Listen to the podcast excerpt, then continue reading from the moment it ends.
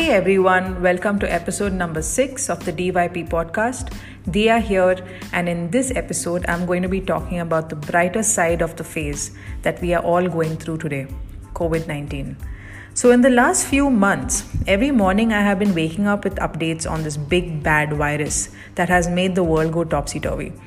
It is pretty disheartening to see how it has spread in no time, altering so many people's lives and literally forcing us to get back into our comfort bubbles. After some pondering, I thought why not actually take advantage of the situation and convert it into a benefit? Let's remember one thing it's not so easy to say that, that times will pass and everything will be okay.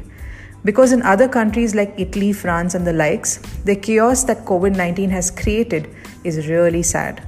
But having said that, there's always a brighter side of things, and that I believe should be looked at as a blessing. So, what do I mean by the brighter side of things? It is not necessary that the grass is always greener on the other side. In fact, I'm referring to the grass that we are standing on right now, metaphorically. We need to look at it as a blessing. The fact that we exist is what makes things look brighter.